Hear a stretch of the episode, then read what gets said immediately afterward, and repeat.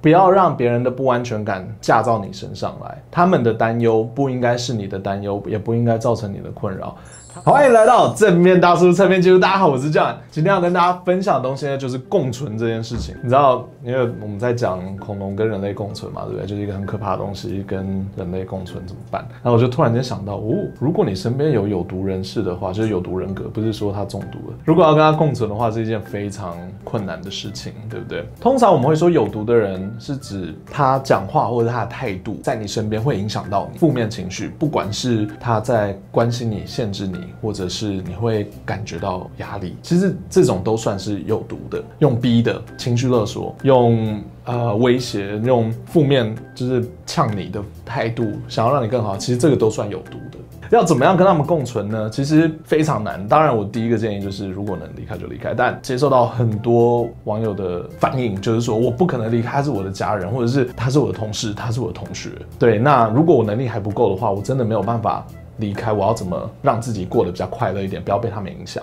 我要先跟你们解释，这方式有超多种，时间不多，所以我快快快的跟大家讲几个方式。第一个就是你要知道，其实很多人他都欠缺安全感。欠缺安全感的意思就是说，他会怕接下来会发生的事情可能不会如他所愿，接下来发生的事情可能。跟他想象的会不太一样，像说我考试可能会考得不好，或者是今天我去银行领钱的时候可能会被抢，我在网络上认识的一个人，他可能真的会把我害死。这种其实都是比较没有安全感的发言，因为他他充满了恐惧。我们要先知道说哪一些话是充满恐惧的，他只是在担心，这个担心不应该架在我们的身上。第一个要跟大家分享的就是你要发现说，哎，这个只是他在担心。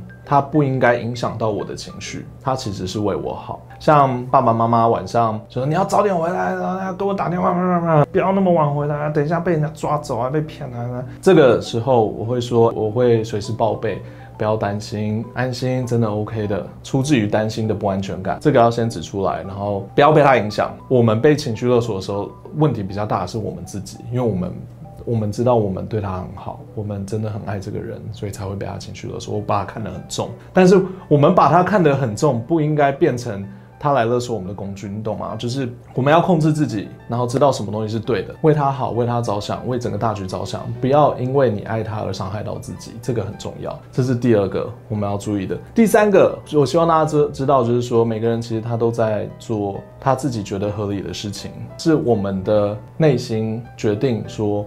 我们要不要去接受他的一切，或者是觉得重不重要？我的第三点，我以前没有办法去处理这些事情，就很常会用，就是左耳进右耳出。我们因为很在意这个人，会很想要帮助他，但是有些抱怨真的就只是抱怨而已，因为他在倒垃圾，他其实没有想要把负面情绪丢到你身上，他只是想要分享给你听，以为他自己会好过一点。但是如果如果人家丢了垃圾，你要一直收集好的话，你你身你旁边都会是垃圾。所以我们要学会说，哎，那我们就帮他丢掉吧。好，回顾一下，第一点，不要让别人的不安全感嫁到你身上来，他们的担忧不应该是你的担忧，也不应该造成你的困扰。他们只是为你担心，你要知道，然后你要去珍惜这一点，然后你要知道说，哦，他是为我好。这种通常会用在，呃，你不要去做那个工作，你就赚不到钱呐、啊。真的没事，我我会想办法赚到钱，这是我的梦想，我想要去做。第二个就是，当情绪勒索发生的时候，你要知道说，你是可以控制你的反应的。第三个给大家的建议就是，当人家在抱怨的时候，当然他只是在在丢垃圾，他在倒垃圾的时候，不要把那些垃圾拦到自己身上来，不要觉得你。要去帮他解决这些问题，因为很多人他其实知道他自己在，他只是在抱怨，他没有想要解决问题。在我的成长过程中，我后来发现，其实缺乏安全感的人很多，通常担心都是缺乏安全感来的。在这边也是慢慢的，我希望可以教大家怎么样得到更多的安全感，这也是我们就这样想要做的事情，让你过得更舒服，让你变成一个跟人相处感觉起来舒服，人家觉得舒服，你也会让人家很舒服的人。这样舒服，所以我们就这样想要做的事情。如果你喜欢这一些话题，都欢迎到我的个人频道就这样。那我们每个礼拜都会更新，到时候再见哦，拜拜。